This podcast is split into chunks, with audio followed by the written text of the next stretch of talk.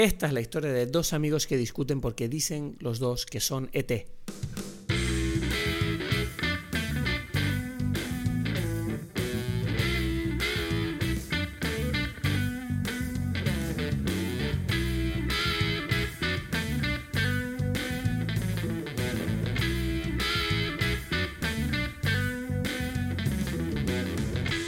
Hola a todos, bienvenidos a Dime Pelis. Mi nombre es Cristos Gacielo y como siempre Mi me acompaña. es-. Bueno, iba a decir yo. ya, No, ya estamos. de- estamos de- tú sabes que yo siempre digo y me, y- me No sé, no sé qué dices tú. Yo digo loco. Edgar Aponte de Berlín. Edgar Aponte desde Berlín. Ni siquiera dije que yo estaba en Tenerife ni nada. Esto es un desastre. ¿No?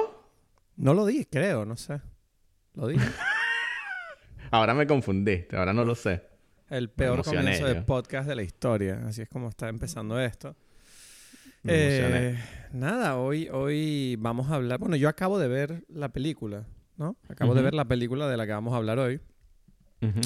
Y tengo ganas de hablarla, la verdad. Me sorprende. Tengo ganas de hablarla contra todo pronóstico. Eh, Spielberg.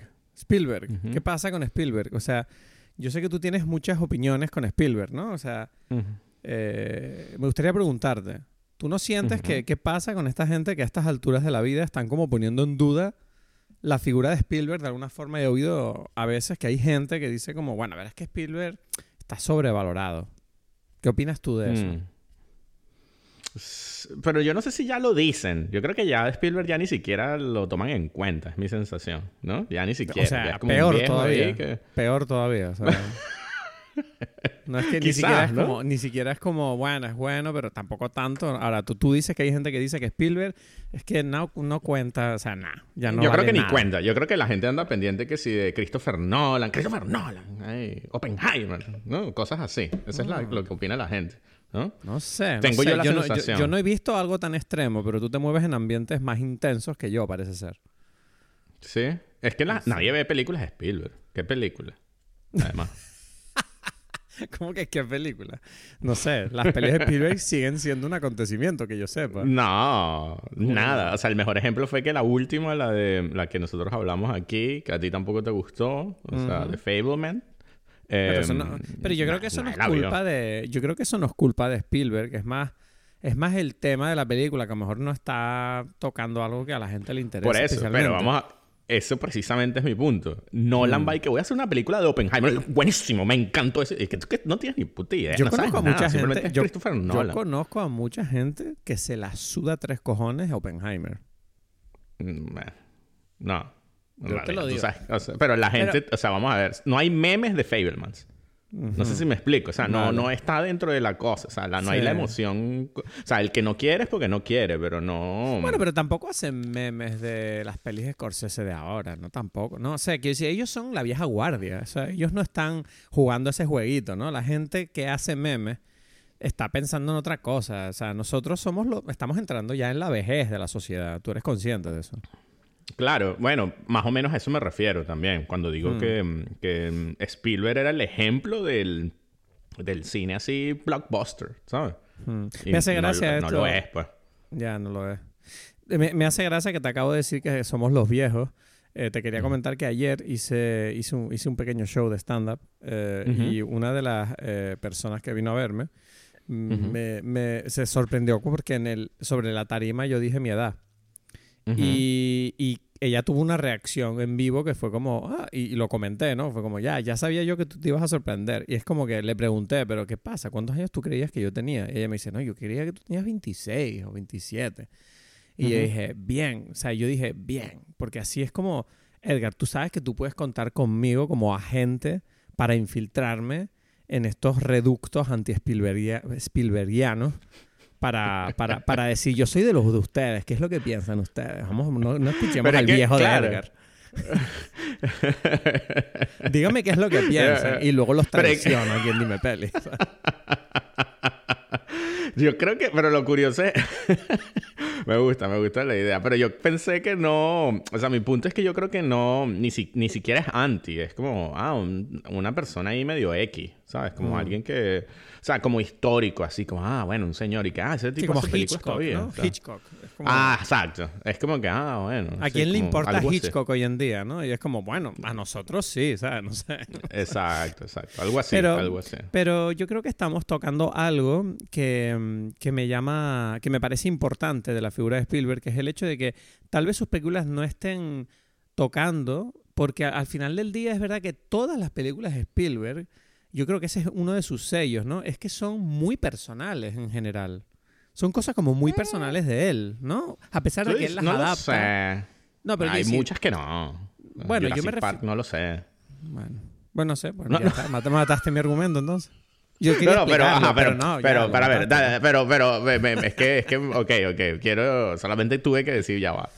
Pero di, no, di, di. Lo, lo que quiero decir es que él adapta eh, la- cosas que él considera muy personales, las adapta para el gran público. Obviamente, él es, yo lo que sigo considerando un cineasta pop, ¿sabes? Que es como, él todo lo que hace no lo hace para, uy, es que esto quiero que lo vean en una muestra de cine, unos frikis, ¿sabes? No, o sea. Él no quiere que su cine sea una cosa solo de gente entendida. Él, él va al gran público. Lo que pasa que es verdad que yo creo que el germen de muchas de sus películas siempre vienen de un lugar muy personal de él. Y yo creo que eso hace que con el tiempo, tal vez, mm, por ejemplo, yo creo que pasó en The Fablemans, creo que ese germen, esa, esa idea, es como ya entra en un terreno tan personal que yo creo que es como que está cerrando la puerta al gran público en cierta forma. Porque The Fablemans, o sea, The Fablemans no es Jurassic Park, ¿sabes? No es una película que digas, bueno, es que esto lo va a querer ver todo el mundo y esto es una idea que esto atrae al- a la masa. No, esto es una historia muy personal, yo siento. Y es como que cada vez ¿no? está rebuscando más dentro de él, ¿no? Y es como que lo que encuentra no es necesariamente... O sea, ya lo hizo. Jurassic Park ya lo hizo, ¿sabes? Y ya hizo ET y, y- y ya hizo todas esas películas que, que son como las bombas ahí que todo el mundo vio. Y es como que ahora dice, bueno, ¿y ahora qué? Bueno, voy a hacer esta cosa que tengo dentro de mí que no necesariamente le va a gustar a todo el mundo, pero es que para mí es importante, pues. Es una Sí, idea, no. es una idea. O sea, que yo tengo aquí en la Sí, cabeza. sí. No, yo creo que la gente igual saca siempre, o sea, mm, esa es la, la- lo que sucede con los artistas, ¿no? O sea, obviamente Fableman no fue la primera ni el, o sea, bueno, no sé si la última porque quizás se muere, pero no es la primera película Uf, no personal de él. No digas eso. El día ese. O sea, yo tengo, te lo juro, o sea, yo sé que va a ocurrir, pero yo lo paso mal pensando cómo será un mundo sin Scorsese y sin Spielberg. Mm, mm. George O sea, que Lucas- tiene George Lucas- 76 años. 76 años. Uf, yo pensaba que tenía más de 80, o sea, me acabas de dar esperanza. Spielberg. Sí, yo pensé que tenía más de 80 ya. Porque Pero ya- Scorsese creo ya que tiene 76 82, es hora de ¿no? mu- 81, Es hora de 82. muerte, pues. Ya, sí. Uf. No digas eso, mi padre tiene 77. Bueno. No, no mi padre tiene así. 67. No, no, tontería. Ah, yo que 60. uff. No, no sé. Bueno, le quedan 10 años, pues. o sea, lo que le acabas de decir. Pero es eso, pues, ¿no? O sea, yo pensaba, yo tengo como eh, varios días, lo estuvimos hablando ayer o anteayer, pensando es que, es que, yo no sé, eh, yo, yo ya he muerto un poquito, pues, ¿sabes? Ya. Bueno, ¿No? tú sabes que sí, o sea, sí, o sea, la vida. Ya, yo te juro, la, la crisis de la mediana edad la, la, la estoy sufriendo ahora mismo. O sea, llevo, yo calculo unos tres años así como empezando a preocuparme, ¿sabes? Un poco de, wow, o sea, esto ya no siento, this is- ya no es lo mismo. O sea, esto ya cambió. O sea, pasó Mm, una mm, etapa que no va a volver, ¿no? Y, y esto me, me, me recuerda a una cosa que me pasó hace poco, que estuve con mi, con mi padrastro, que mi padrastro es bastante mayor, tiene 72, creo. Ujú. Y, y Uh, él pero me tiene un cuerpazo, él tiene un No, no, cuerpazo. Bueno, ya lo está perdiendo. Es que por eso te digo que se Bueno, nota que ya es como, uff, le bajó el cuerpo en tres años que dices, yeah, ya está entrando en los 70, está dura la cosa. Pero sí, es un Mm. tipo que está bastante en forma. Y, y él nos dijo en el coche, ¿no? Estábamos yendo en coche con él. Y él me estaba comentando que a lo mejor con, con mi madre estaban pensando en comprar alguna cosa, ¿sabes? Alguna propiedad o cambiarse de casa. Y me lo comentó diciendo como, bueno, es que sabes, es que todavía tu madre y a mí nos queda, nos queda tiempo, queremos a lo mejor cambiar de casa, ¿sabes? Porque nos quedan a lo mejor como 5 o 10 años de vida y a lo mejor queremos disfrutarlo. Y yo me quedé mirándolo y dije, wow, o sea, este tipo me acaba de decir que es consciente de que a lo mejor le quedan 5 años, entre 5 y 10 años, y él dice, coño, quiero disfrutar de lo que me queda. Y es Claro. como, what the fuck. Fue como que me quedé como, ah, mierda, no, es demasiado o sea, por un parte lo respeté mucho porque es como, wow, me gusta, me gusta esta mentalidad, pero al, al mismo tiempo era como, mierda, o sea, te vas, joder, te... hay- ¿Sabes? Es como que hay que disfrutar de los momentos, es lo que quiero decir, ¿no? Ujú. No sé, yo lo que sé es que yo ya, es lo que mm, eh, te he comentado, yo ya entré en la etapa donde hay últimas veces, es la última vez que he hecho, yo qué sé, ¿sabes? No lo sé, si lo supiese lo celebraría más quizá, pero Sí. No sé, ese es, ese es como que el, el drama es cuando uno lo, se pone a pensarlo, entonces por Pero eso es como que- que, no, creo que simplemente hay las- que disfrutar las cosas y ya. Ya, pero yo creo que las últimas veces ocurren durante toda tu vida. Sí, bueno, en realidad sí, porque hay cosas que Claro. nunca volviste a hacer, pero... Sí, sí, yo la última vez que... O sea, No, a ver, claro, si te pones así específico, no. o sea. es esa fue la última Pero es vez. así. Pero, lo- pero en realidad Lo es juro, así, es señoría. tema. Uf. Pero ¿por qué escogiste ese ejemplo, Cristo? O sea, no lo sé porque me parece gracioso decir. Porque me parece gracioso. Eso lo voy a tener que cortar porque es que no, no. No, no podemos. Estos chistes. Pero es que a mí me hace gracia. Lo, más oscuro siempre lo más divertido. Esto lo, guardamos para la gente que pague Patreon o algo así. exacto. Es lo que yo te iba a decir. El otro día vi uno, un amigo empezó un podcast porque ahora todo el mundo es como el famoso chiste ese que ahora hay gente, hay más gente que hace podcast que gente que los escucha, ¿no? O sea, y yo tengo que me parece excelente. Ay, el- hijo de puta, estaba bebiendo. Casi escupo toda la bebida. Dime. Y, el- y- y- y- y claro, yo tengo un amigo que ahora tiene un podcast y, y claro, está como medio apadrinado por un podcast grande, ¿no? Entonces por eso como que ya tiene bastante, o sea, como que empezó fuerte, digámoslo así. Y, lo gracioso es que, que ya tiene Patreon y tal. Y yo decía, uff, esta gente tiene tres episodios con Patreon. Y yo veo y dicen, el Patreon va a ser para que ustedes vean las tonterías que nosotros hacemos. Es como que, uff, esto, esto es Pero lo más usted- fácil del mundo. si- pero si nadie sabe quiénes son ustedes, ¿por qué voy a querer verla? Llevas tres episodios. O sea, me Pero por eso, raro. porque ya está, ya está apadrinado. Yo te dije, tiene tres episodios, pero, pero fuerte, pues. Pero, fuerte. ¿y, y, por qué no nos pasa a nosotros eso de que nos apadrine alguien?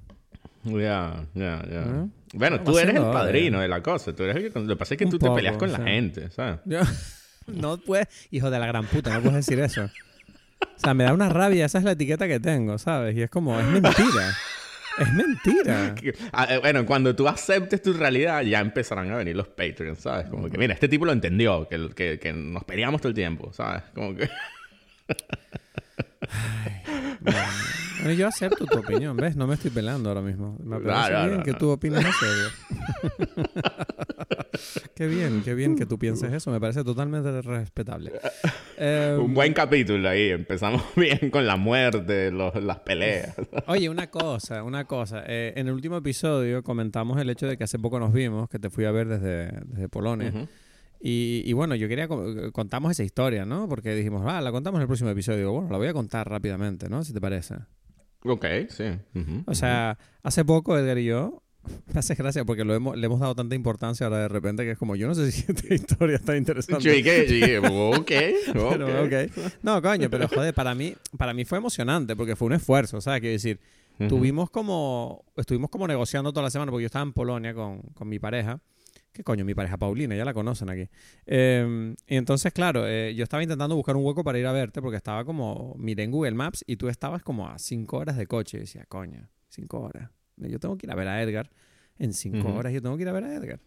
Y, y encontré un hueco, ¿no? Al final alquilé un coche y Paulina estaba aterrorizada, ¿no? Porque decía, pero si tú no has conocido nunca en Alemania, ni tampoco en Polonia, ¿no crees que te va a pasar algo o te puede... Y si tienes un accidente, Y yo, pero por favor, o sea, conducir es conducir. Ya veremos qué pasa en la carretera. Entonces cogí el coche y la verdad que me lo pasé genial. O sea, y me pareció curiosa la experiencia de conducir durante cinco horas en medio de ninguna parte. Porque fue como... Creo que nunca, pocas veces he estado más relajado en los últimos meses como cuando yo estaba solo. ¿Sabes? Hmm. Como que había, o sea, había, Paulina me decía, pero no te va a dar miedo o te va a dar pena estar ahí solo en la carretera. Y yo dije, no, todo lo contrario. Fue como súper entretenido, ¿sabes? Fue como, wow, ¿sabes? Estoy solo. O sea, yo no sé, fue como que lo que tú dices siempre de mí, ¿no? Que es como tú tienes que aceptar que tú eres un tipo solitario. Y ahí fue como la primera vez que lo disfruté. Fue como, Mm. Pero ¿Sabes? tú sabes que, claro, pero es que hay algo que quizás, porque tú empezaste, mm, o sea, a conducir Tarde. hace muy poco, y es que eso es algo que es importantísimo del otro lado del mundo, ¿sabes? Es como, yo recuerdo cuando yo empecé a, o sea, es como que el, es, es el momento de que tú tienes autonomía. ¿sabes? Mm. Porque es que en, en estas ciudades de aquí quizás no sucede igual. Bueno, aunque en Canarias me imagino que debería ser parecido. "No, en Canarias en- el coche es imprescindible. Por eso, entonces me imagino que alguien de Canarias tiene esa misma experiencia, pero es que tú te fuiste como muy temprano para Madrid y en Madrid no es igual. Y, en Madrid vives una, vida de ciudad que no conduces nunca. Sí. ¿sabes? Entonces como que mucho, mucha gente en sitios así como que no, en- no entiende, yo me he dado cuenta porque en Berlín nadie conduce, o sea, es como, como Nueva York, ¿sabes? Que, que es como una experiencia un poco distinta. Hay gente que tiene carné y que, bueno, yo me saqué el carné y es como, ¿y para qué? Y, ajá, y entonces tú haces algo con eso, ¿sabes? Bueno, sí, a ver, eh, cuando, pero quisiera no, ¿sabes?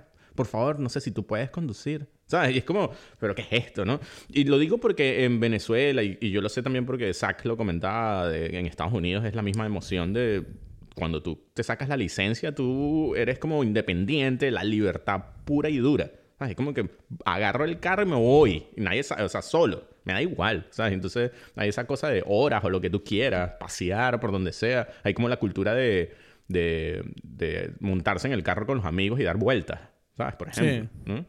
Bueno, No yo sé. lo hago solo también. Solitario. Pero sí, cuando me saqué la licencia, recuerdo que las primeras veces, muchas veces digo, voy a darme una vuelta en coche. Y me ahí. Y es algo también, es que es muy meditativo y te Sí. permite como pensar mucho porque el, el mundo se mueve. ¿Sabes? Tú estás allí, hay como un, un esfuerzo mecánico que significa una concentración, o sea, que tu cuerpo tiene que estar dedicado a algo que una vez que se vuelve mecánico ya no es interesante, o sea, ya no lo piensas, pero te, pero, pero te mantiene como, como estable y las cosas y todo el alrededor tuyo se mueve, entonces es como muy raro. Yo siento que, que promueve como una, ¿sabes? Como un, no sé, un estado meditativo. A mí me gusta mucho. Sí, sí. Bueno, pues eso, y llegué a Berlín y, y pasamos un día genial tú y yo. La verdad que Mm. me lo pasé bomba, fuimos a comer en sitios muy ricos, compramos discos, bebimos cócteles y, y charlamos, reímos y hasta incluso discutimos. Fue como, wow, vamos a hablar de cosas del mundo. Tú, tú y yo con Maresa y con Zach, como siempre, resolviendo el planeta, ¿no? Ujú. Y nada, tío, me lo pasé súper bien. Eh, me peleé con un camionero polaco de vuelta, volviendo para Polonia, que eso fue espectacular. Ujú. Un camión gigante pitándome en mi pequeño coche. Eh, la verdad que fue interesante, me persiguió durante media hora. Y nada, finalmente, no, no sé, me, me gustó mucho y tengo ganas de hacer un road trip. Ya digo, eh, después de eso dije, coño, quiero hacer un road trip. Los es que conducir es demasiado divertido. Es no muy sé. bueno, es muy bueno, sí. sí, Tú y yo hicimos un road trip hace dos años. También, también, también. Creo que, Que por tenemos que cierto, yo pen-. Yo pensaba ahorita y era gracioso, bueno, y, o sea, Maresa dijo como que, pero ¿y por qué Cristo no se quedó? ¿Sabes? Es como que para irse, para volver ahí en una semana, ¿sabes? No, Tienes que haberte porque, quedado. porque tenía que Era ir largo. una boda. Tenía que ir a una boda. Era largo, era... No, no, pero en el sentido de que te gaste hasta ahora, ¿sabes? Como que decía, me parece como raro que, que- O sea, es una exageración, obvia, pero se siente casi como que te puedes haber quedado hasta ahorita. Hasta que si viene, o sea, es como un tiempito, ¿sabes? Ah, se siente ¿te como poco entre tiempo. los dos viajes. Entre los dos viajes, sí. Sí, pero tú sabes la cantidad de curro que tengo. Estás loco tú. o sea, Paulina también tiene curro. No, no, Tenemos ya. una vida aquí. Pero bueno, vamos a volver ahora dentro de poco. De hecho, estamos allí en 10 días. O sea Sí, que- sí, Por un momento nada. pensé que era el, el lunes. Hubo una confusión aquí en la casa de hay que limpiar todo, ¿qué pasa? ¿Sabes? No sé, ahora No, te es lo digo, otro, mira. es el pero otro. no sé cuánto tiempo estaremos. Tengo que confirmarlo con Paulina, porque Paulina está estresada porque tiene que hacer unas cosas. Y no sé, yo, yo te confirmaré cuánto tiempo nos quedaremos. Paulina me dijo que no tenía tiempo de quedarse mucho en Alemania porque tiene que ir a hacer papeleos en, en Polonia y, Eh, y no sé qué mierda. Pero bueno, yo no sé. Yo ya le he Eh, dicho que, bueno, veremos qué hacemos. Ujú. En todo caso, eh, volvamos al cine. Spielberg, E.T. Cuando fuimos, cuando tú me propusiste eh, hablar de esta película, es porque esta es una de tus mejores películas de la historia, ¿no? Sí, exacto. Nosotros hasta ahora no recuerdo cuántas de tus mejores películas de la historia hemos hablado ya. O sea, nosotros... No lo sé.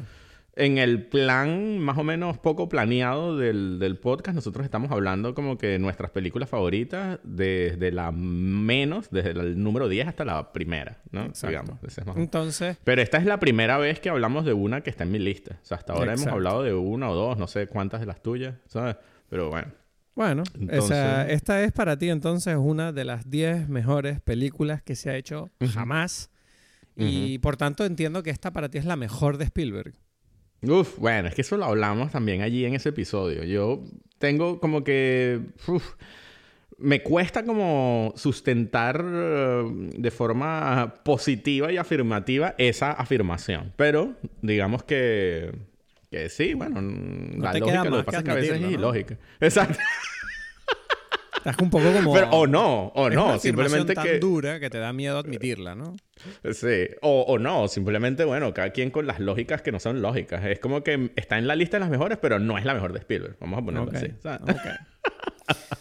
Bueno, pues yo, yo me acuerdo que cuando me propusiste hablar de esta, yo te dije que yo cuando vi esta, yo esta, esta me gustaría antes de entrar a la película, que, eh, qué relación tenemos con esta película a nivel de la infancia, porque esta es una película que tú y yo descubrimos cuando éramos niños.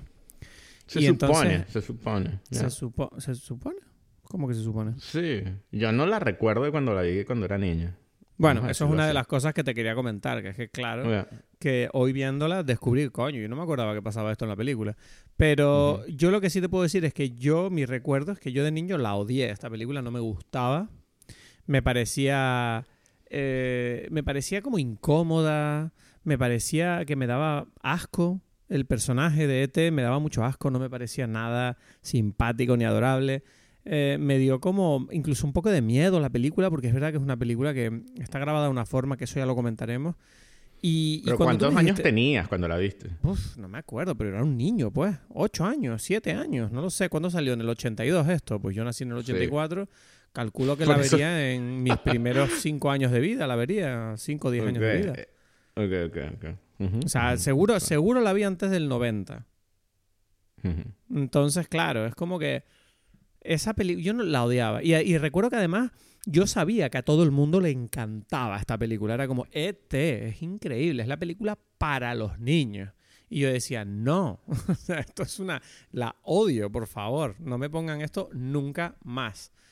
Eh, dicho esto, hoy la he vuelto a ver y tengo que decir que hay algunas cosas, de mi opinión, que han cambiado. Así que, mm, mm, no sé, antes de entrar a, eso, me gustaría saber tú, qué relación tienes con esta película a nivel nostálgico. Es que no tengo, de verdad que no, yo no lo recuerdo. Tengo, el, o sea, sé que fue un éxito tan grande que yo sé que, mm, o sea, recuerdo algo de eso. Recuerdo que, que no sé, ¿sabes? Que es como E.T., ¿sabes? La película, y, como dices tú. Pero lo que pasa es que también era, yo era tan niño que que tampoco sé qué, cuál era la opinión, que era. Era como una película, ¿no? No sé, ¿sabes? Y ya. Y no recuerdo cuándo la vi. La verdad que no lo recuerdo. O sea, sí la vi. O sea, seguro la vi, pero no recuerdo cuándo ni cómo. O sea, me imagino que era tan niño que mi papá me la puso y ya, ¿sabes? Y. Este. Mm, y ya después fue como que la vi, fue justo ya mucho tiempo después, como ya, bueno, estoy en Spielberg. O sea, cuando ya estaba estudiando a los a los directores y tal. Y precisamente ya después, o sea, probablemente en la escuela de cine, ¿sabes? Como dije, bueno. O sea, que tu aproximación. O sea, que tu aproximación a la película para ti es como más desde un punto de vista fílmico y adulto más que nostálgico infantil. Sí, sí, no tengo ningún tipo de, de... Es que me... O sea, un poquito, pero nada que yo pueda decir, es que yo recuerdo, nada, o sea, no, o sea, sé que la vi y sé que sentí algo, no sé, mm. recuerdo que, no, sabes, como mm, tengo la sensación que recuerdo a Drew Barrymore, sabes, este, y, y no sé, y las bicicletas probablemente, sabes, poco más, o sea, Me parece interesante esto que acabas de decir. Eh, porque creo que tiene bastante que ver con, con, lo que voy a comentar hoy. O sea, que si te parece, a menos que tengas algo que decir, como el cóctel. Hay un cóctel para esta película, es una película infantil. Claro, claro, claro. Hay una bebida, hay una bebida. hay una bebida. ¿Cuál, es, ¿Cuál es la bebida de, de ET, el extraterrestre? Bueno, dice ahí el sonido de la pista. ¿Tú qué, qué crees que es? O sea, hay una sola. Algo con leche puede ser. No sé por qué me viene la Yo leche. Yo había pensado eso. Pero dije, no, una cerveza, ¿sabes? Yo, iba, a tomarme. Ah, la cerveza que- que... se toma de té, claro. Claro, claro, claro, claro. El, el problema es que esa cerveza no se consigue aquí, ¿sabes? La Coors, porque es una, una muy americana. Aquí hay Entonces en, tengo- en Tenerife. En serio, ¿no? Hay- No hay- hay. sí, aquí hay, pero solamente en algunos bares que yo conozco que tienen muchas cervezas, que es una cosa loca. Ok. Coors Light, ok. Esa es la encanta a Zack, por ejemplo, ¿sabes? Sí. Como que... Sí, sí. Zack hay, hay, hay que mencionarlo por cosas. Pero bueno, em, esto es una cerveza, la que tengo, en realidad es una... Voy a justificarlo porque sí, ¿sabes? Es como... Se llama Moose Head. Y es como que, bueno, porque E.T. tiene una cara muy... Una cabeza muy rara, así como un moose, ¿sabes? Sencillo la bebida hoy. Sencillo, sí. Pero Me no, gusta. pero es que tiene que ser así, no puede ser mucho más, ¿sabes? Me parece, uy. Me parece genial. Oye, pues yo me iba a tomar una cerveza, pero hoy estoy un poquito acalorado aquí, que en Tenerife hace un calor espantoso y me apetecía, eh, un- estoy bebiendo té, que yo no sé si pega con el té, pero claro, eh, té... Pero té caluroso, o sea, entonces estás continuando con nuestra conversación de hoy No, en la pero es un té frío, es un té frío, un té a temperatura ambiente. Mm, bueno, Pero, bueno. pero bueno, pero igualmente... que tomarse té- el té como en Turquía, caliente, Ay. como en Irán, como en los sitios donde hace calor, uno se toma las cosas calientes. ¿sabes? Bueno, pues como la película se llama ET, pues yo estoy tomando un té. Ah, ok, ok, ok, ¿Ok? ok. ¿Entiendes? E.T. Se llama, E.T. E.T., E.T., ¿sabes? Y, y-. Bueno, vamos a la sinopsis de. ET, ¿de acuerdo? Vamos a ello. Eh, no la tengo. Mierda. Me acabo de dar cuenta ahora. Espérate, espérate. La tengo aquí. Eh, ¿Dónde coño está? Film. Qué desastre. Ahora. A ver, Pues entonces. sí. ET, listo. Un pequeño ser de otro planeta se queda abandonado en la Tierra cuando su nave, al emprender el regreso, se olvida de él. Está completamente solo y tiene miedo, pero será amigo de un niño que lo esconde en su casa. El pequeño y sus hermanos intentan encontrar la forma de que el pequeño extraterrestre regrese a su planeta antes de que lo encuentren los científicos y la policía. Bien. Me la gusta, me gusta lo de un pequeño ser. Y la, y la policía. Sí. Pero me gusta. Como, y la. En vez de decir simplemente Es- el gobierno, pues. Exacto, ya está, no, y la él dice, no, la policía y los científicos. También estaba el alcalde y la policía. buscándolo. Y es como que porque, porque la policía dice, ¿qué está pasando en mi ciudad? ¿Sabes? Es como que en mi ciudad hay algo importante aquí. Un Ay, pequeño ser. Bueno, entonces, eh, me gustaría empezar la conversación sobre ET eh, recordando un poco lo que acabo de decir, ¿no? Que yo de niño esta película yo la odiaba y hoy la he vuelto a ver. Y tengo que decir que volviéndola a ver me di cuenta de que, bueno, para empezar, no recordaba muchísimas cosas de la película. Pero era como en plan, Ujú. wow, yo no recordaba el comienzo, por ejemplo, nada. O sea, yo pensaba que la película empezaba ya con ET metiéndose en la casa de él, ¿sabes? No recordaba todo el tema de eh, las naves que huyendo y ET huyendo de unos tipos y todo ese tema. ujú. Ok, Y luego viendo la película, o sea, yo estoy viendo la película y me pareció una auténtica genialidad. O sea, dije, esto es increíble. O sea, di- di- fue como, pero ¿por qué no? Y yo, en cierta forma, dije, coño, pero ¿por qué no me gustó esta película? Esto es increíble.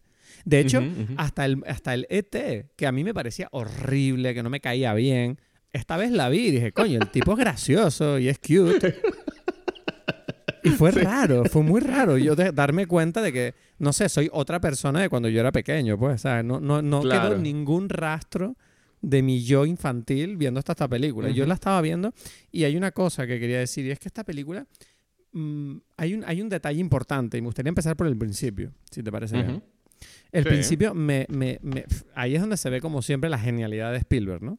Que es que la película, a pesar de ser una película claramente como un poco infantil, ¿no? Que es como está, obviamente Spielberg está apuntando a los niños cuando está pensando en esta película, pero él no graba las películas como si no fueran eh, otra cosa que no fuera una buena historia. Es decir, la película al principio parece una puta peli de terror.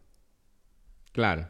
Es que, es que eso es lo que, lo que yo te quería decir. O sea, mm, bueno, me estás leyendo un poco la mente, pero bueno, porque tú te entiendes a ti mismo también. Que es que yo siento que lo que no te gustó es que da miedo. O Da es miedo, es- exacto. da miedo, pues. Entonces, es una... mani- o sea, ahí empieza como todo el tema de que siempre hablan de que Spielberg es un manipulador, pero, pero no... O sea, bueno, el cine es como manipular o lo que uno quiera pensar, el verbo que uno quiere usar.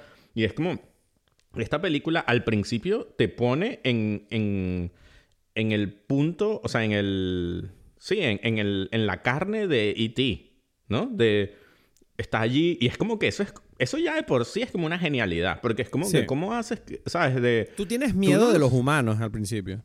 Exacto, exacto. Tú tienes miedo de que qué es esto, tú eres como un alien, ¿no? Perdido en un mundito allí raro, ¿no? En una cosa rara, en un bosque. Y, y, y te, cu- te cuento, yo hace relativamente poco vi esta película con mi sobrino, ¿no? Y bueno, que tiene, mm, o sea, bueno, cuando la vimos, digamos, tendrían entre 10 años por allí, ¿no? Y, y dije, bueno, qué mejor película que ver que esta, ¿no? Y cuando la vimos, el principio, él dijo, "Pff, esta película, dijo, no quiero seguir viendo esta película. Y es como, pero ¿por qué? Es- Esto es estúpido. Y es como, pero mm, explícalo, ¿sabes? Paramos la película y ¿qué, qué pasa? Es que me da miedo. Es como, ok. Entonces hablamos con él, le dijimos, mira, tranquilo, ¿no? O sea, es, es normal. Eh, confía en nosotros, ¿sabes? Confía en que, en que esto forma parte de la experiencia, pero es algo que tú puedes vivir, ¿sabes? No, no pasa nada. Y él como, bueno, ok, aceptó la cosa y la seguimos viendo y después le encantó. Pero es muy curioso, y esto lo comento es como un pequeño uh, paréntesis, ¿no? Que es como que tengo como muchos amigos, padres y tal, que, que tienen este tema de que no le muestran películas. Y como, no, mi hijo no puede ver esto, ¿no? Porque Claro. es como que se asustó y tal. Y es como, bueno, en el caso de E.T., que es una película de, para niños, ¿no? Es como forma parte de la experiencia eso. O sea, yo entiendo que no le vas a poner a una película de terror ahí. Sí, es como que ¿sabes? no, esta película no, no sobreprotege al niño. Es como obvio que da miedo estar en medio del bosque por la noche. Exacto. ¿Sabes? Es como no te, voy, no te voy a decir que estar por la noche en el bosque y encima si es un extraterrestre, que eso es como una cosa que te va a parecer alegre y divertida. No, si tú te Exacto. encuentras un extraterrestre por la noche en el bosque, vas a pasar un miedo de cojones, pero no significa que hay un peligro real. Entonces, claro, a mí me, me gustó mucho porque es como que tú estás viendo la película y dices, vale, esta película es para niños, pero la, la- la- es una película, tot- es, es como ese tipo de cosas que dicen mucho hoy en día con las series de dibujos animados, ¿no? Que es como, ay, es que es una peli, es como Los Simpson, que es como, sí, es para niños, pero los adultos también la pueden disfrutar. Y yo creo que con ET pasa eso, que es como una peli adulta para niños. No sé, no sé si me explico cuando digo eso. Es una peli que está hecha como una peli adulta, pero cuenta una historia infantil. Y es como. Y entonces es disfrutable por todo el mundo, que yo creo que ese es el gran secreto del cine infantil, ¿no? Que sea capaz Claro. de, de hacer disfrutar no solo a los hijos, sino a los padres que los tienen que acompañar. Sí. Pero, Y, pero y más que nada por lo que, y, más que na- y más que nada por lo que tú dices, que es que el niño no tiene por qué ser tratado como un niño. Es como, mira, una historia y punto. Ya, eres Es un una ser historia, humano. exacto. Es una historia y ya, esto, esto yo también lo hablé, lo, tuve como una discusión en el, en, con los, en los cursos de escritura sobre escribir historias infantiles, que, que a veces se- también no se entiende que no es como una estupidez, sino que es una historia que además un niño puede entender. Y es Exacto. como que eso lo hace como más complejo, porque es como, ok, por supuesto que el tema tiene que ser un tema que él pueda entender. No puede ser como, bueno, no sé, la, la independencia de Estados Unidos, no qué sé, no, porque es como que no sé de qué estás hablando. Pero si es una cosa con la que él puede comunicar, o sea, que él tiene experiencia, bueno, ¿por qué no? Es una historia, ya está, ¿sabes? No, y- No... y, además tú y yo, yo creo que crecimos viendo películas que claramente no estaban hechas para nosotros y no fueron cosas que nosotros dijimos, ay, no entiendo nada, ¿sabes? Es como, yo, no sé, yo vi Robocop cuando yo tenía la misma edad que vi ET. Y Robocop, desde luego, no es una película que esté hecha para niños, pero la vi y la entendí. Y bueno, sí, me dio un miedo terrible a lo mejor, pero me lo pasé bomba viéndolo y me encantó, ¿sabes? Fue como, no sé, puede ser que me haya afectado de alguna forma o no, no lo sé, pero coño, o sea, que si los niños no son tontos, es que eso, y eso es lo que yo siento que viendo esta película me gusta que a pesar del tiempo que tiene esta película, que tiene 40, ya, 40 años ya, eh, no, tiene más, tiene bastantes más, tiene casi 40 y, bueno, da igual. No, no, tiene 40, tiene 40. O sea, tiene 41, va a cumplir ahora. Pues, o sea, Exacto. Entonces, claro, tiene, tiene 40 años y tú te das cuenta de que aún así eh, su, su mensaje y su forma de comunicar sigue estando, sigue funcionando perfectamente porque está hecha, porque trata al niño con respeto. No es que, ay, te voy a hablar como un tontito y a lo mejor los niños ahora ya no son así, ¿me entiendes? Es como, esta forma de comunicar siempre va a funcionar porque es la forma universal de hablar con las personas. Y yo creo que lo que nosotros a veces, o sea, no sé, me parece curioso que nosotros entendemos, los seres humanos somos, yo esto ya lo he dicho millones de veces, creo, o al menos a ti, que es como, para mí es un animal mm, narrativo. Nosotros entendemos historias más que cualquier otra cosa. Entonces esto, o sea, si una historia está bien contada, la va a entender cualquiera. Bueno, y hablando, hablando de bien contada, el principio de la película es una genialidad no solo porque está grabada, lo, como te dije, ¿no? De una forma como muy adulta y demás, sino que además no hay diálogo. No. No, hay diálogo. Toda la película, al principio, los primeros 5, 10 minutos, no me acuerdo, 5 minutos, son pura imagen y sonido eh, de ambiente. Y ya, y tú entiendes la película a través de tus ojos. Y eso es como, es un idioma tan universal y tan poderoso, ¿sabes? Porque además, quiero decir, tú entiendes rápidamente quiénes son los malos, quiénes son los buenos, pero nadie dice nada. Y es como, wow, o sea, ahí se nota que es una decisión consciente, ¿no? De Spielberg de, de querer eh, atraparte con la, la, propia ambientación de la película más que dándote información que tú tengas que digerir. Claro, claro. Y, Es, puro, bueno, ese es el, el, ejemplo de puro cine. Y ahí el, yo agregaría, o sea, bueno, la magia de, de, de la narrativa audiovisual de, de, Spielberg, de las cámaras, de los movimientos, de los planos, pero mezclado con, en este caso, especialmente importante con la música de John Williams, ¿sabes? Porque tú dijiste, una, locura, este tipo, Es, este tipo es increíble, ¿sabes? Es como, pero y, claro, y es como que una... Imagínate lo maravilloso que es que esta gente se haya conocido. Spielberg y John Williams. ¿No? ¿No? no, pero es que además hoy escuchando la banda sonora otra vez, viendo la película, yo decía, pero es que... O sea, tú imagínate que te dicen, mira, hazme una canción así que sea como épica, para infantil, para los niños, así que se emociona. Y es como el tipo... ¿Sabes? Como, mira, te hice esto, a ver qué te parece. No, te pasaste. O sea, no te pedí algo... no te pedí algo tan bueno. O sea, esta de hecho, no es que la película tenga banda sonora, es que la banda sonora tiene película. Exacto, exacto. Bueno, tú sabes que, que, que, que Alfred, eh, que ah, me da risa que hablamos de Hitchcock y tal, como esto, y John Williams hizo la música de la última película de Hitchcock. De Family ¿Cuál es la última? Family Plot. No sé cuál es. Que yo no la he visto. No la he visto, no la he visto, pero, pero lo hizo. Y, y bueno, John Williams tenía ya años haciendo... Que, que me parece como... ¡Wow! O sea, adolescente, o yo no sé... Bueno, adolescente, joven, pues, ¿no? Hizo... Trabajó con Hitchcock. Y bueno, después llegó a, a, tener su momento más álgido ahí con, con, Spielberg. Y bueno, y con toda esta generación en general. O sea, con George Lucas y tal. O sea, no se puede a mí me parece increíble lo de John Williams porque yo siento, o sea, sin, sin saber que, o sea, es como meterme en un tema del que no me siento muy cómodo porque no sé lo suficiente, ¿no? Que es como de música em, y, o sea, sé, pero no puedo hablar con, con, propiedad, solamente como que algunas cosas. Em, puedo decir como que yo creo que uno de los compositores más importantes de los últimos años, independientemente de que sea lo que sea, es John Williams. Es como, ¿sabes? Es, es, un maestro. Porque hay tanta... Es lo que dices tú, como que llegar a alguien y decirle, hazme una, hazme algo, ponme música aquí que represente la historia de un niño eh, que se siente solo, un extraterrestre que se siente como abandonado y que quiere volver a casa y que, bueno, hay amistad, bueno, y, y, te pone la música y ahí está, ¿sabes? Es como dices tú, y, y te cuenta toda la música. Es increíble. Es una pasada. Y este tipo, bueno, yo qué sé, Star Wars, Indiana Jones. Bueno, de hecho, Star Wars tiene una referencia en esta película, que el chico tiene juguetes de Star Wars y se los explica a ET. Que a mí eso me hace gracia, ¿no? Que es como que en el universo de ET existe George Lucas. Mm.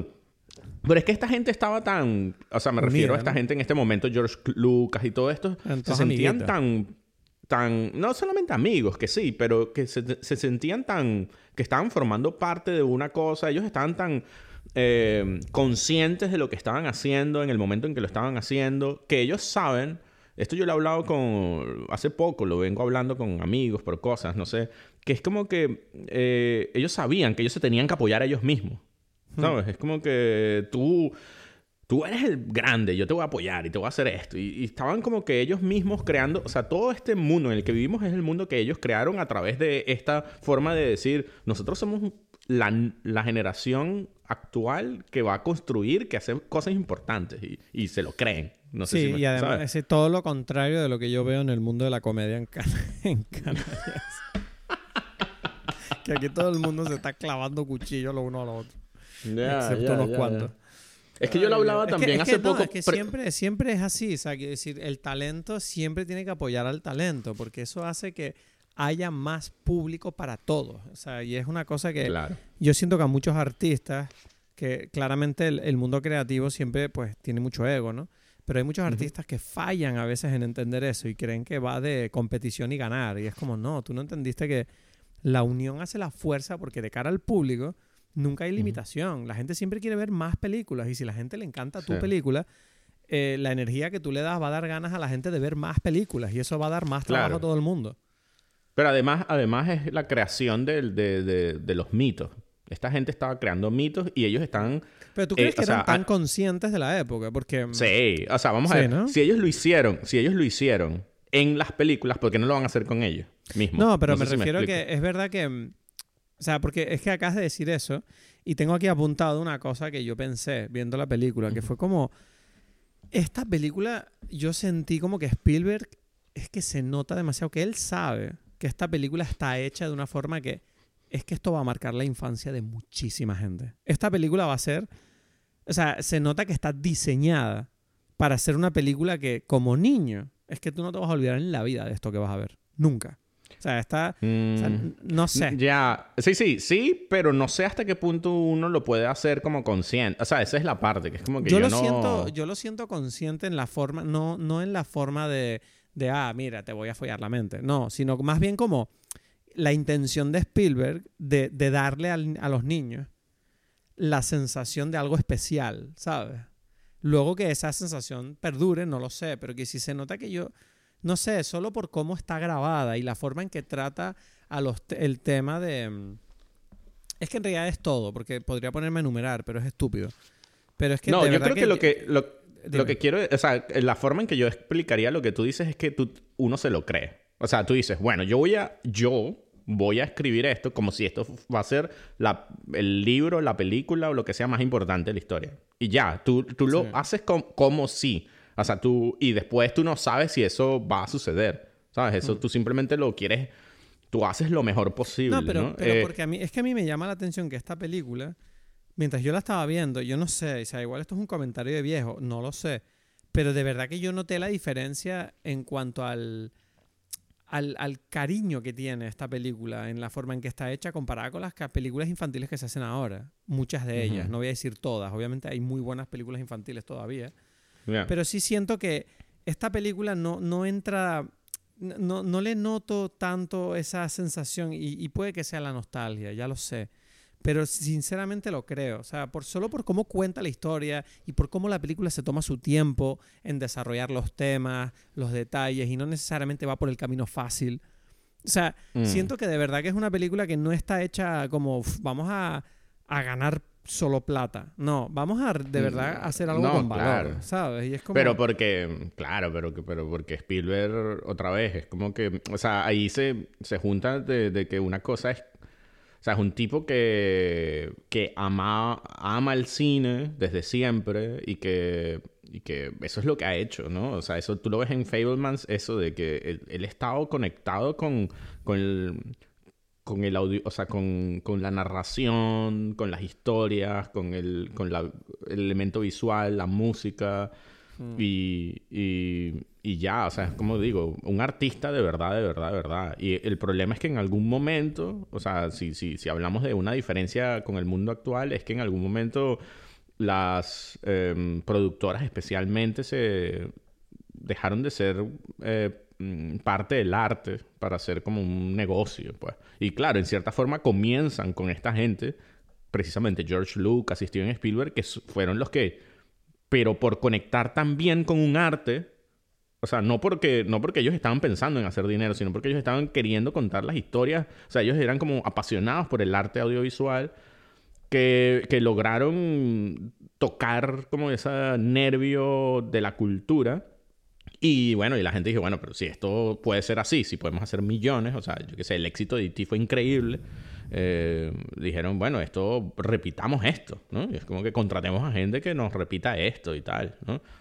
en cierta forma, por eso es que yo no puedo como que disfrutar cosas como Stranger Things, donde es obviamente como la... la, la bastardización de esta idea, ¿no? De, exacto, la, la, la vamos a... Que ustedes repitan esto. Y es como que, bueno, ok. y lo peor de todo es que es algo que es, es, difícil definir la diferencia.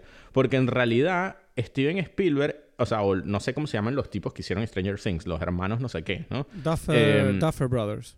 Los Duffer Brothers, ellos son en realidad como Steven Spielberg en su época. Me refiero a que Steven Spielberg también él estaba repitiendo lo que, lo que sus ídolos hicieron, ¿no? Como George Lucas. Es como que ellos dijeron, a mí me gusta esta película, yo quiero hacer esto. Los Duffer Brothers dijeron, a mí me gusta Steven Spielberg y esta forma de hacerlo, nosotros lo vamos a repetir. Entonces, mm, no, no, no es tanto eso, sino hasta qué punto probablemente...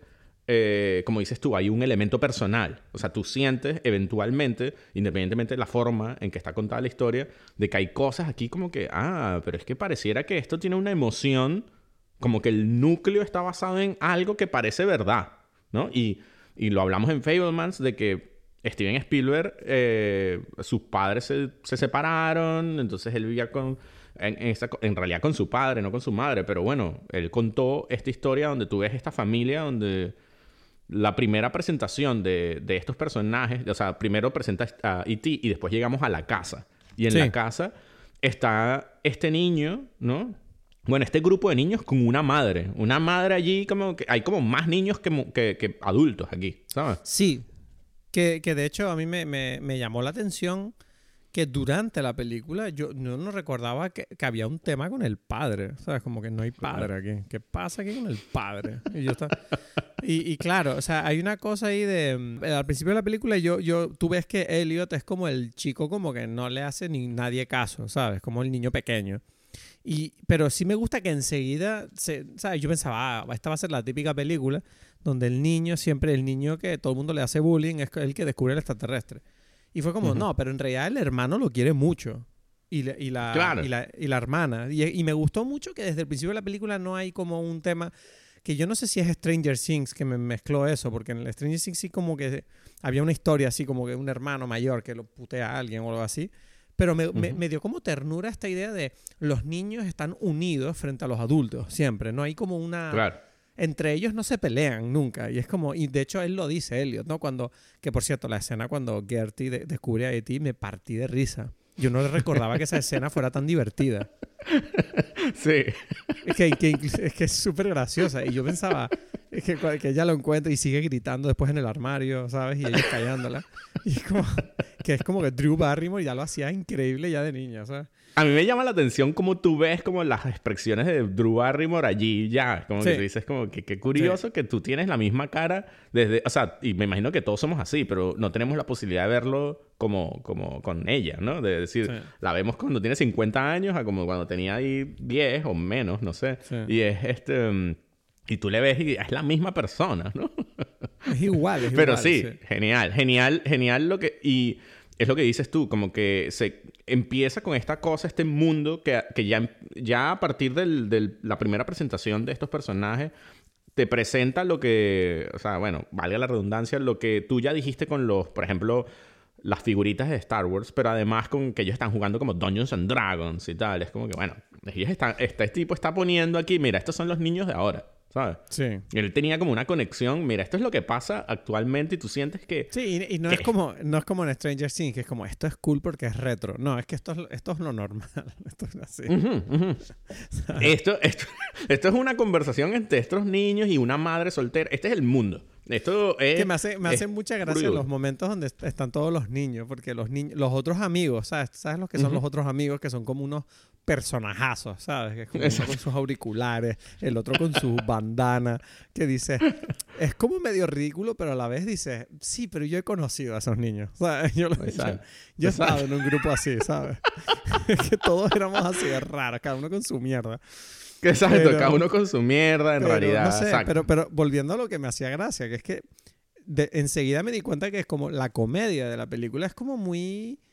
Es como muy divertida porque es como demasiado situacional. ¿no? Es como Ujú, el ujú. simple hecho de que la forma en que ET es, unida al hecho de que la normalidad que le rodea, es lo que crea la comedia, más allá de que te diga tonterías o no, ¿sabes? Y es como, me encanta la escena, por No. ejemplo, cuando la madre abre la- el armario con los peluches y tú ves que ET está así como quieto en medio de los peluches. Y tú dices, me gusta la idea de que ET pensó como, claro, me pongo aquí, me quedo Exacto. callado, o sea, me quedo callado no se va a dar Y no se va a dar cuenta esta mujer. esta mujer gilipollas, que yo no sé, o sea, y, y también, el hecho, y también el hecho de que mm, llega un punto, bueno, y cuando la viste de mujer también, que es como que... Eh, bueno, eso es genial. Pero, pero yo te iba a decir que lo de, lo de la comedia, por ejemplo, una cosa que a mí me parece como muy buena porque, porque tiene como muchas capas, como dices tú, la comedia. ¿no? No, es un, no es una película de comedia, sino que es como que tiene momentos naturales donde hay algo gracioso. Y para, por ejemplo, una cosa que me parece genial porque es como una simplemente la vida tiene todas las cosas al mismo tiempo es en esa primera conversación no me acuerdo que todos están ahí como jodiendo a, a Elliot y entonces Elliot dice que cállate la boca penis breath y la mamá se caga de la risa porque es como que mierda lo que acabas de decir y le dice como Elliot no digas eso lo quiere regañar pero se está riendo ¿sabes? como que me parece demasiado genial o sea eh, Sí. eso es como que Es como porque es muy natural. real Sí, es Exacto, real, es como ¿sabes? que, mierda, acabas de decir algo que me sorprende de lo gracioso que es, pero no puedo, o sea, tengo que hacer mi rol de re- madre. Exacto. Que de hecho ese es uno de los temas también de la película que hablamos en la peli anterior, el tema de los roles, ¿no? Porque claramente en esta película eh, el- la, la lucha que, que existe es entre los niños que no están contaminados por el rol social y tienes a los padres y a los adultos que están todos con sus roles lidiando con esta situación que, que- que no la entienden o, o no la quieren entender de la misma manera, aunque es verdad que la película me gusta que no, no es de blancos y negros, ¿no? Quiero decir, el villano de la película, el, el hombre de las llaves, tú piensas durante toda la película este hombre es malvado, pero luego descubres que cuando abre la boca y empieza a hablar, tú ves que este tipo en realidad es como, mira, yo estoy haciendo mi trabajo, yo no Ujú, quiero ujú. que este extraterrestre se muera, ¿sabes? Estamos aquí como Ujú. intentando su- su- lidiar con esta situación. Y, Claro. y me, me gusta eso, me gusta que no es como, ah, ja, ja, vamos a hacer experimentos sobre el extraterrestre. No, es como, No, no. simplemente estamos lidiando con esta situación como adultos y ustedes lo están Exacto, haciendo como, como lo- niños. Y, Claro, y es, claro. es es bonito esa, esa, ese mensaje, ¿no? O sea, el Sí, tema es que uno de- se da cuenta, uno se da cuenta después, ¿no? Como dices tú, porque la película te está moviendo de un lado para otro y después cuando uno ya por fin conoce al, al hombre de las llaves, que, que ese hombre en realidad era como un Elliot que creció, dijo, bueno, es que me encantan los extraterrestres y tal, y bueno, de hecho, ahora- él se lo dice, ¿no? Dice, "Y yo, yo quería conocer a extraterrestres de que yo tenía 10 años. Exacto, exacto, exacto. Entonces tú, tú, tú lo entiendes, pues, ¿no? Tú lo entiendes. Mm. Y, y bueno, esto del hombre de las llaves me parece otra vez como uno de los... Es como la forma que uno tiene para entender la genialidad de Steven Spielberg, ¿no? Sí. Es como, Es, como que en psicología- otras es la psicología infantil, ¿no? De las cosas con las que te Exacto. quedas. Exacto, exacto. Es como una cosa. Yo recuerdo que a partir de, de yo haber visto eh, E.T. fue que yo empecé a entender la genialidad de Steven Spielberg. Porque en otras películas mm, no es tan, no es tan fácil de explicarla, ¿no? De cómo él eh, utiliza, por, por el hecho de que es una película para niños, tú ves, entiendes como, ah, mira lo que él está haciendo. Él está contando la, la historia de forma visual y tú lo entiendes. Tú entiendes. Hay un hombre puedo- con unas llaves. Te puedo nombrar un una escena que me flipó ¿Qué- de cuál- respecto a lo que estás diciendo. Ajá. Cuando, lo, cuando el gobierno empieza a, a- a- a, a investigar la casa de Elliot, el plano de los cables amarillos por el suelo.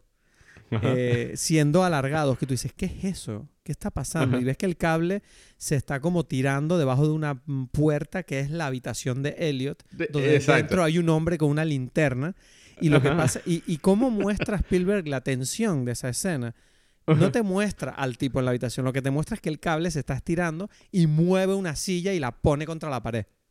Exacto. Y dije, y dije, qué genialidad. O sea, me he puesto tenso viendo esto, que es una, en realidad ni siquiera es el suceso, es un- No. una consecuencia estúpida de lo que de verdad está ocurriendo. Exacto, exacto. y es como, exacto, exacto. wow, o sea, qué Claro. puto genio ser capaz de decir, ¿cómo puedo crear tensión sin decir, y- pero al mismo tiempo manteniendo el misterio? Y es como, wow, Claro, o sea, claro, increíble, claro, claro. increíble. o sea, Increíble, increíble. Y entonces él, eh, claro, entonces todo ese principio que hablamos ya y hasta el, casi al final se mantiene durante toda la película, que es que tú sabes que el hombre de las llaves, por el sonido de las llaves, porque ves los planos, eh, es porque también en cierta forma él, man, él lo que el, el truco de magia, uno de los trucos que, que tiene la película es que él pone la cámara como al nivel de los ojos del niño, que es como que está a la cintura del, del- claro. del- de los adultos y por eso es como que, bueno, me llama la atención ver las llaves. Eso es lo que ve un niño. No, un y por el un ruido también adulto le ve la cara. ¿no? Por el ruido que Cla- hacen también. Claro, claro, pero un adulto le ve la cara al, al, al, al ser humano, al, padre, al adulto, me refiero. ¿Sabes? Un- Sí, te un- los adultos entiendo, nos vemos a entiendo. Mm. los ojos. En cambio, tú nunca le ves la cara a este tipo. Nunca se la ves. que, que yo, yo llevo las llaves así a veces y Paulina lo odia. y, le dice, y, ella, y ella me decía como, ves, es que es el malo de la película, no puedes ir como un imbécil con las llaves. Maresa va con las llaves así también, te lo digo. sí, ¿sabes? es que es cómodo, porque en el bolsillo las llaves son incómodas. Ya, ya, ya. Yo tengo esa, Pero yo bueno, tengo pero- esa teoría. Pero tú lo haces por incomodidad. Sí, porque eh, No. o sea, el móvil es plano, la cartera que yo tengo que es pequeñita es plana, pero las llaves es como que se te ponen en el bolsillo y se hacen como picos y es como que siempre queda feo, no me gusta, coño, Ya. es incómodo.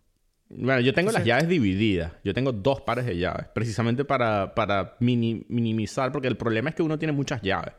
Entonces yo tengo dos distintas, ¿sabes? Como que la, la principal, que es la que va a abrir la casa y lo principal, y después las otras, ¿sabes? Que digo, bueno, o sea, yo, yo sí, si necesito una, un grupo llaves, necesito este. Ahora, si necesito como más versiones, si voy a trabajar y, y voy que- al mundo. Mira, yo ¿sabes? tengo mis llaves aquí. Te voy a déjame mirar un segundo, espérate, porque me acabas de plantear esa idea, pero yo no sé si puedo hacerlo. A ver.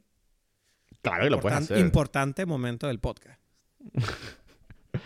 Por ejemplo, la de la casa es la importante. O sea, porque tú no necesitas llaves dentro de tu casa. ¿sabes? No, pero Para empezar. de mi casa no, no tengo yo llaves. A ver, yo por tengo- eso, por eso. Tú No, solamente es que tengo, necesitas mira, llaves cuando yo sales. Tengo una, dos, tres, cuatro, cinco llaves tengo. Tengo dos que son de la llave de mi casa, porque mi llave, mi puerta tiene dos cerraduras.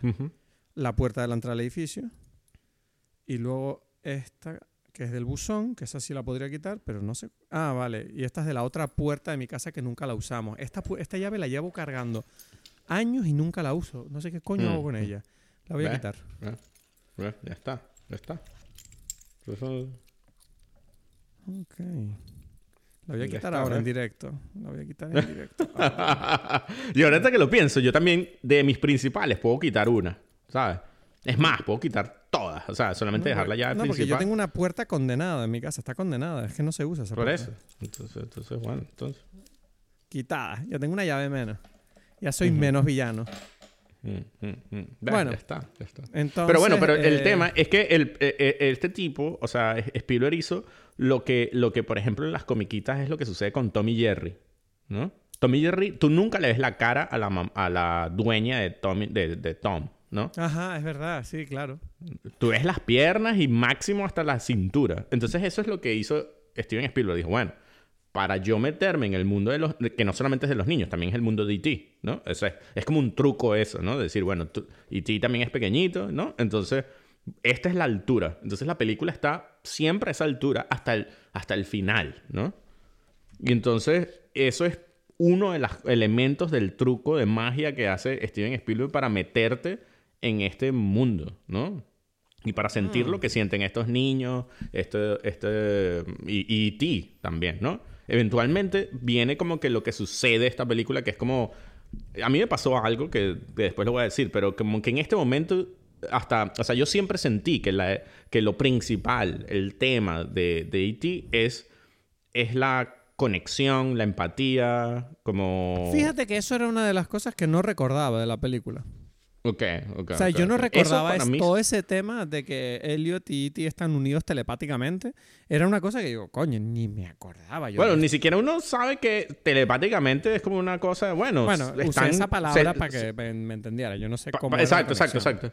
Claro, que, que, que sienten, o sea, se sienten juntos, pues, ¿no? Que son como, no sé, es como una amistad muy poderosa, pues, ¿no? En realidad. O sea, es, es como una Como forma de la decir, bueno, de nuestra, tuya, tuya y mía.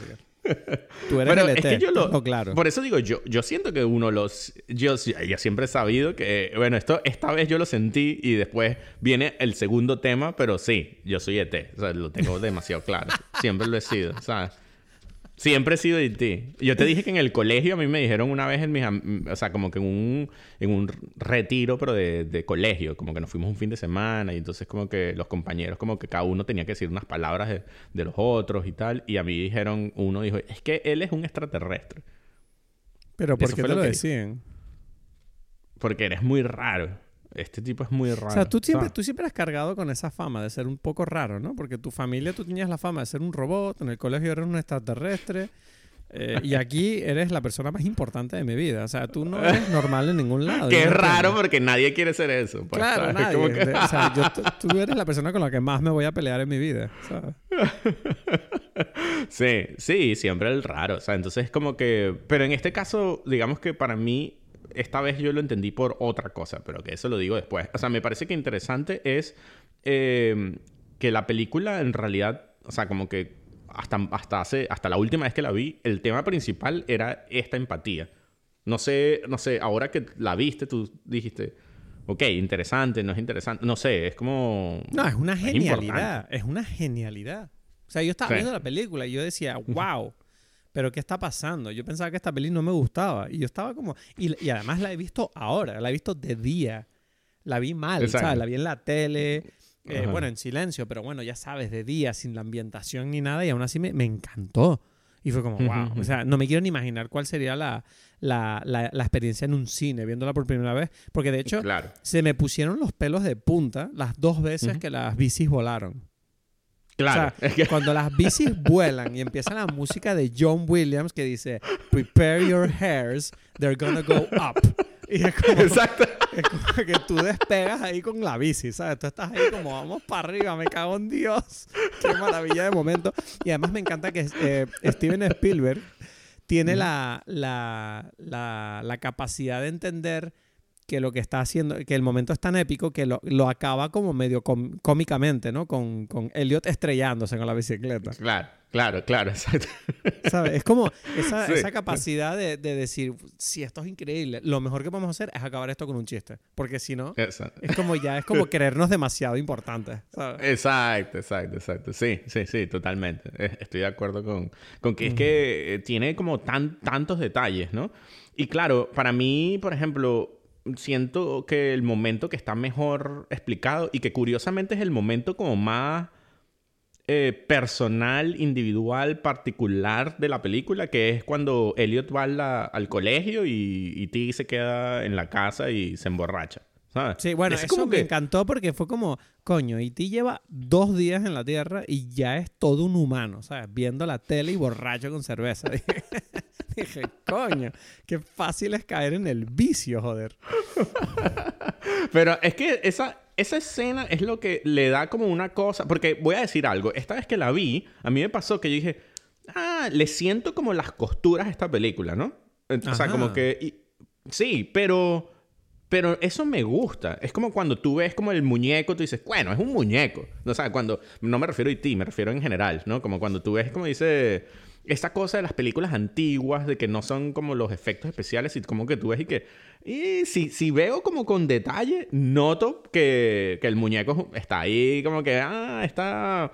El plástico aquí se está el, casi vuelo de, eh, el vuelo de las bicicletas es terrible. O sea, yo me emocioné. Por ejemplo, exacto. Pero por el ejemplo. vuelo de las bicicletas es terrible. O sea, como que tú notas lo... O sea, tú sabes cómo están las cosas allí. Tú, tú notas las cosas, ¿no? Pero... Pero eso no le resta para mí como... No, pero yo creo, que lo salva, yo creo que lo salva la banda sonora. O sea, es que con esa banda sonora tú puedes poner los peores efectos que da igual, te vas a emocionar. Sí, pero, pero me refiero a más cosas, no solamente a los efectos, me refiero a cosas donde tú dices, si, si lo pienso como un poco, digo, bueno, esto, la lógica de esto, no sé si me la creo y tal. Pero o sea, te refieres a, la, escena de, de, cuando, o sea, ¿a qué te refieres exactamente con él? Porque tú empezaste a decir esto respecto a la escena de la cerveza. Ajá, no, con respecto a la escena de la cerveza es que está ahí como tú sientes como medio metida, o sea, es como que bueno, ¿y cómo dejan Haití? Porque dejan Haití solo. O sea, entiendo que lo tienen que hacer porque como que se les agotaron la, las excusas, pero a la vez es como que está un poco así como, bueno, ahora Y ti solo. No sé, ¿sabes? Como que la película no, No. tiene como una fluidez, digamos, Bueno, narrativa. Yo creo que, yo creo que ellos, eh, eh, no, pero hay un, yo creo que lo justifica un poco la conversación que tiene Elliot con su hermano saliendo de la casa, que se lo dice, le dice, bueno, ¿y, y qué, qué crees que va a hacer? No sé qué, dice, nada, él se porta, que se mantendrá escondido, tal, o algo así, ¿sabes? Le dice, no te preocupes, yo me fío de él.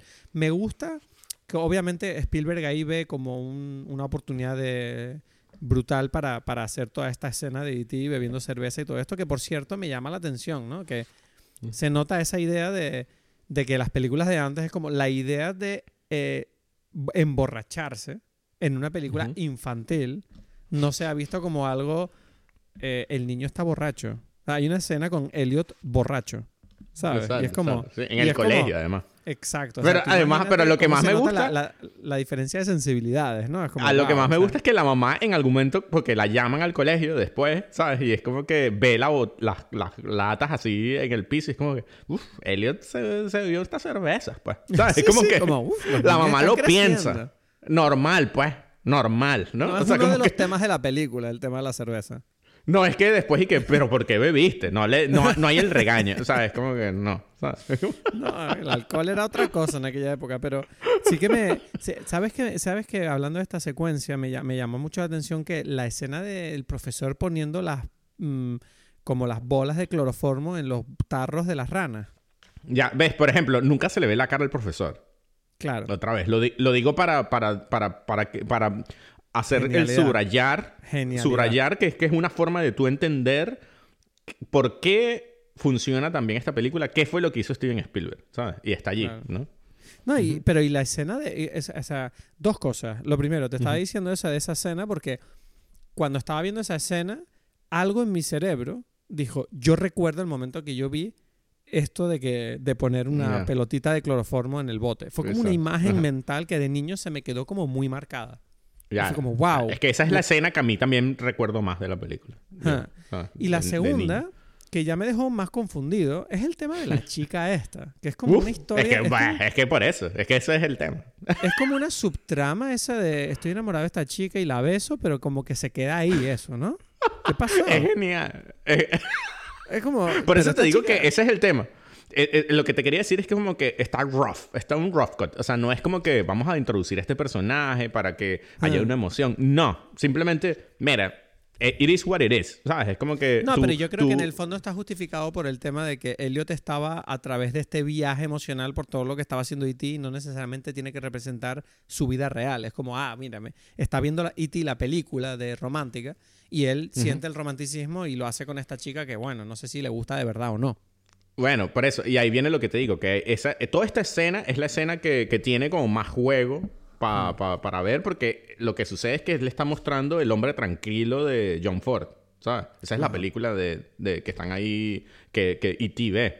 Que cuando viste Fableman sabemos que hay como esta emoción por John Ford. Bueno, no hace falta ver Fableman, es como... Es el director de Sí, cine porque que- David Lynch, eh, David Lynch le enseñó. y, y entonces como que es como que él ve, o sea, imagínate toda la información que está pasando en este momento, pero así, ¿no? Es como, ok, E.T. está viendo esta película, él está sintiendo la emoción que ve a través de la película, él se emocionó con esta escena de la película, ¿no? Y por eso Elliot siente esta emoción y esta emoción él la, vive, ¿no? Entonces es como que está hablando del cine, está hablando de cómo nos sentimos las emociones del cine, cómo además está contando esta empatía entre estos dos personajes, está contando que, bueno, el amor, como... O sea, todo eso en, no sé, en esta locura de escena, ¿sabes? Es rara, es no rara sé. esa escena, sí. Pero Por- es la que es me muy marcó. o sea, rara. y, es por algo, ¿no? Es, por, Es, por- por- por es algo porque es muy rara. Y por eso ahí viene lo que quería decir. Es como que lo curioso de cuando las cosas que están como, como no necesariamente bien empaquetadas, bien como... eh, porque te digo, esta escena se tiene como cosas raras por todos lados. Pero es genial. Pero porque es la escena, genial. porque está borracho. O sea, es que no tiene por qué. ¿sabes? Es como, yo creo que es, como- es que es la borrachera de la película. O sea, no sé, para mí encaja eso. Otra cosa que te quería decir, que me encanta de la película, es la forma en que graban las persecuciones de la, de la policía con las bicis. Claro, ya, ya, Todas esas secuencias, yo decía, es que hasta la imagen, ¿no? De, de unos niños con bicicletas huyendo de los adultos que son policías. Y la forma, por ejemplo, incluso la escena donde el hermano tiene que ir a buscar a ET y le persigue un coche discretamente. Toda esa escena es como. Me encanta por la. ¿Sabes? Como que todo el rato es gran angular. Todo el rato son como muy situacionales las persecuciones. Como tú sabes perfectamente dónde está cada personaje. No es como. Sabes un- todo. todo. no es, co- no es una persecución como con una edición loca con muchos planos, sino como, no, se ve desde lejos, se ve la bici yendo por aquí, el coche va por allí, y es como que, no sé, me encanta ese, esa, esos planos que hace Spielberg que reconoces, o sea, como que estás entendiendo todo en todo momento, no es una cuestión solo emocional, sino que tú estás ahí diciendo, no, vete a la derecha, vete a la derecha, ¿sabes?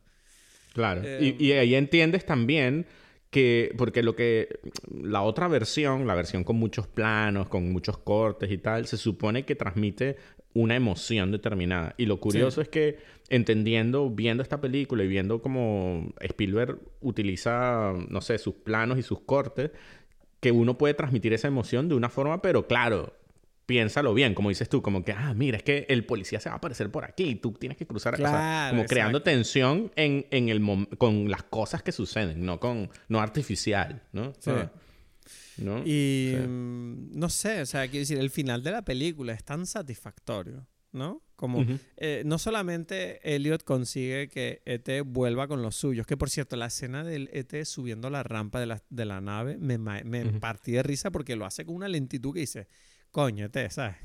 es como cuando le dices adiós a alguien llorando y esa persona tarda mucho en irse, que es como, ya, te estoy diciendo adiós, vete ya, o sea, no te estás rompiendo el momento. Pero, pero me encanta que me parece demasiado gracioso que hasta el perro lo quiere ET al final. Que el perro Exacto. quiere irse con él, ¿sabes? Y, y le tiene que decir, no, tú quédate aquí. Ya, O sea, ya, yo te ladraba antes, pero ahora tú eres demasiado cool, te queremos, ¿sabes? Y se pira y la madre sonríe también y todo el mundo sonríe, hasta, hasta el hombre malo de las llaves, todo el mundo está contento. Sí, Y es como, pero no ajá, sé. entonces yo te quería decir que, eh, por ejemplo, para mí por mucho tiempo el tema más importante de la película era la empatía, ¿no? Y es algo que, que además sirve tan bien por tantas cosas, por esta escena que dijimos, pero también está especialmente, eh, o sea, como bien utilizado en el momento en que E.T. muere, ¿no? Y entonces... no me acordaba de eso. Uf, es que Cuando estoy viendo la tan- película, dije, Ujú. ¿what? ¿Se muere? Yo no me, yo no me acordaba de eso.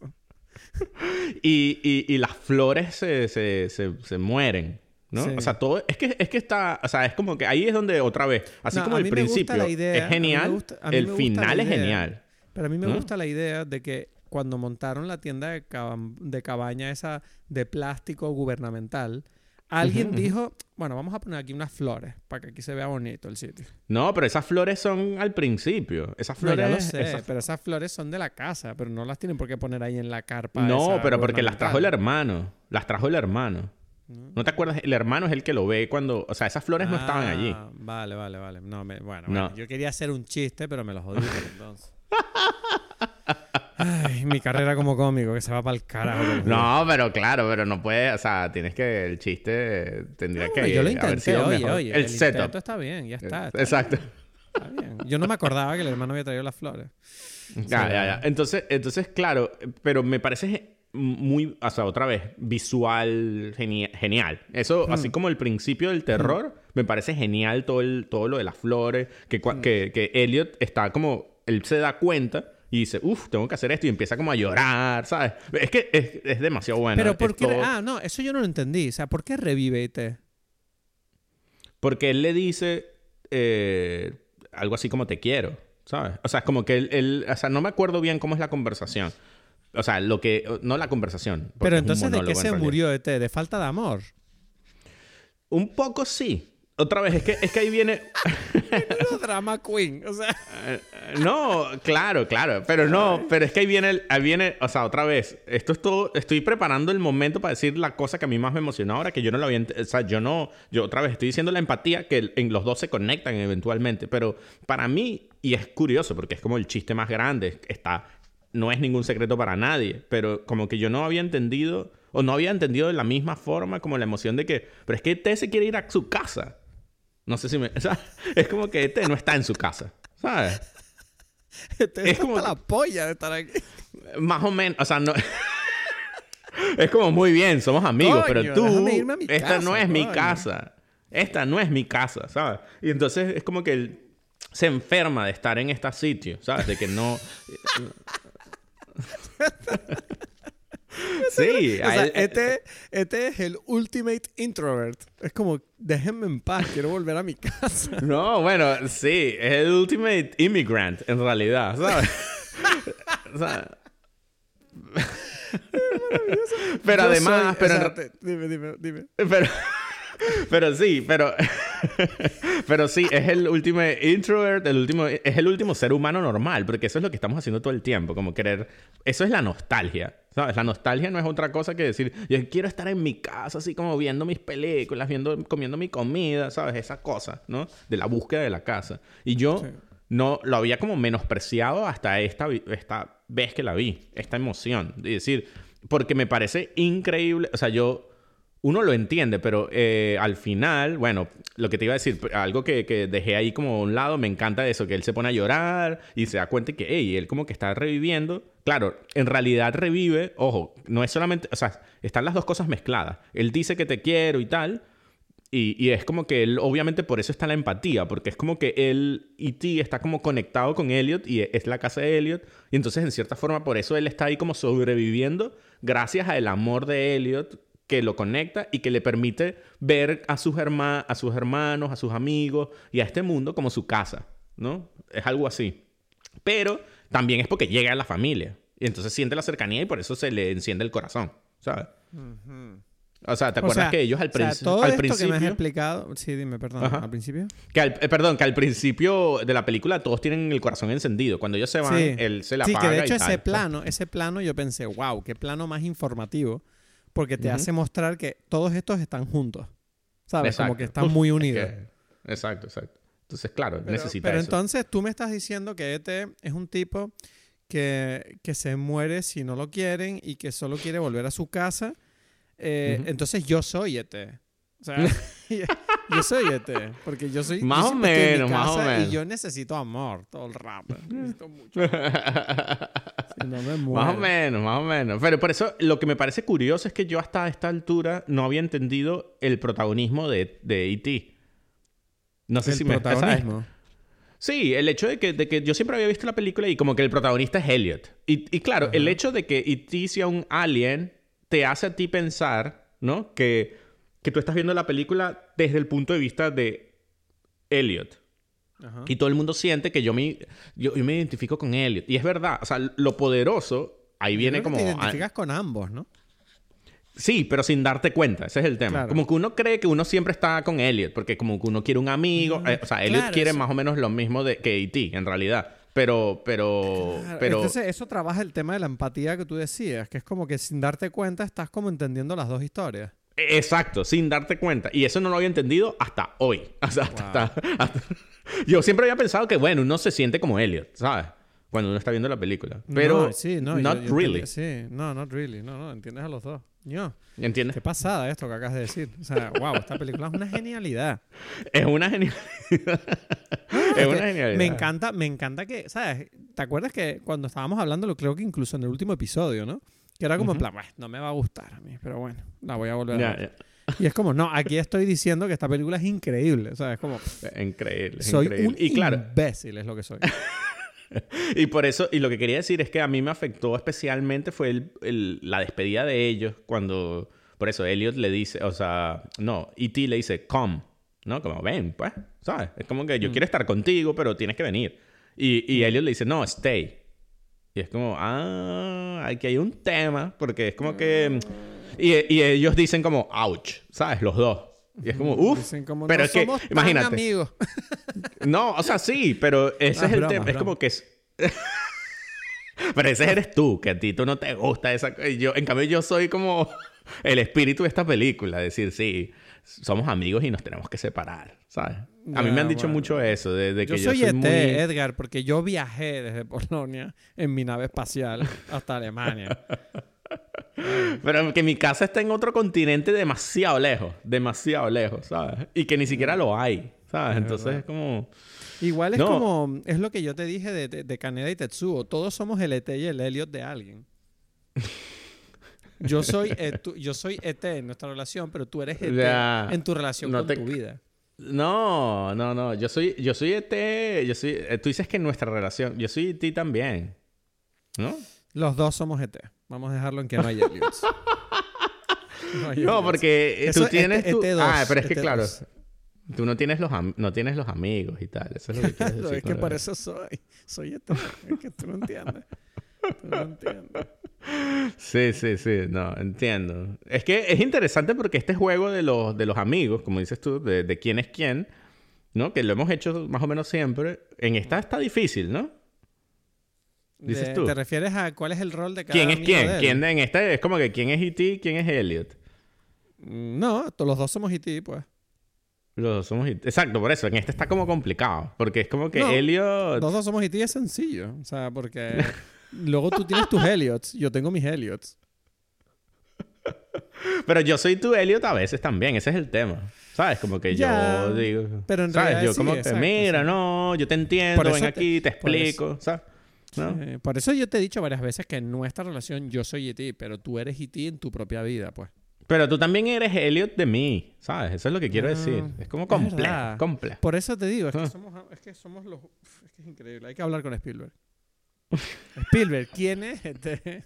¿Y quién es esta? No, esta película, pero por eso, pero es que es curioso que esta película hable de que, bueno, que en algún momento esta gente se vuelve un poco como diferenci- indiferenciable, ¿no? Y claro, ahí viene, es que, claro, como nos desviamos por Elliot, por, por E.T., perdimos un poco a Elliot, pero Elliot tiene todo el tema de que es el hijo, como que no se siente enteramente dentro de su, dentro de su familia y de sus amigos, porque su hermano tiene su grupo de amigos, pero él como que no tiene ninguno.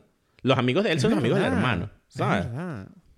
Y, Y su herma- Y, y lo del padre no lo tratan en la película. Sí, sí lo ¿Por qué? tratan, sí lo ¿Eso tratan. qué es? ¿Algo porque- de Spielberg? ¿Qué pasa ahí?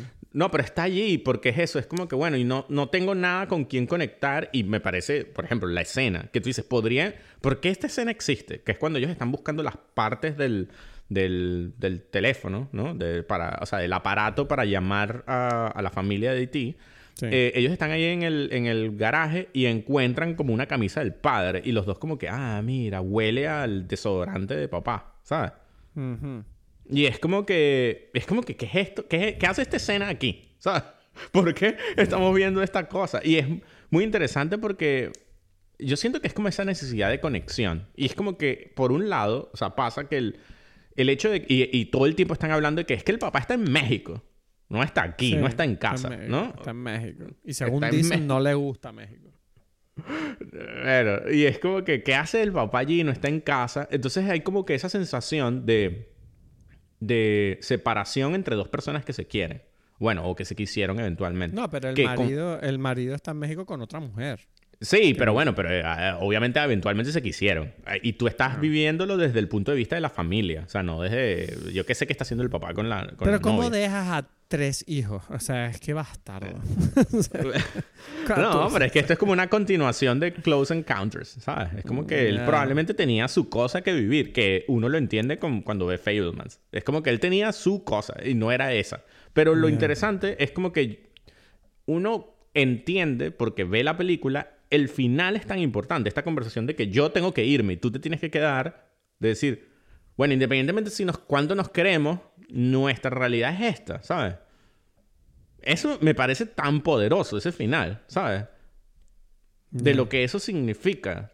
Y por eso Sí. es como que eso fue lo que pasó con los padres. Uno se atreve a inferir. ¿Sabes? Es como que, mira, yo no...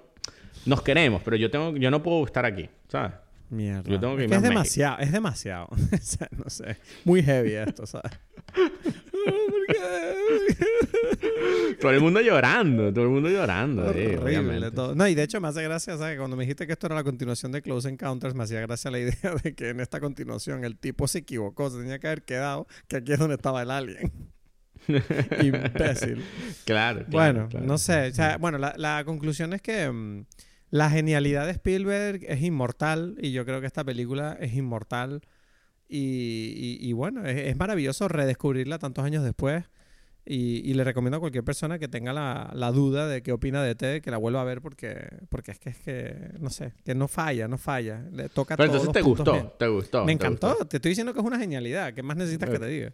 Exacto, exacto. No, porque es que hasta esta mañana tú decías como que... "Uf", Sí. O sea, como O que... sea, yo era otra persona esta mañana. Yo esta mañana decía, este, esta mierda de película.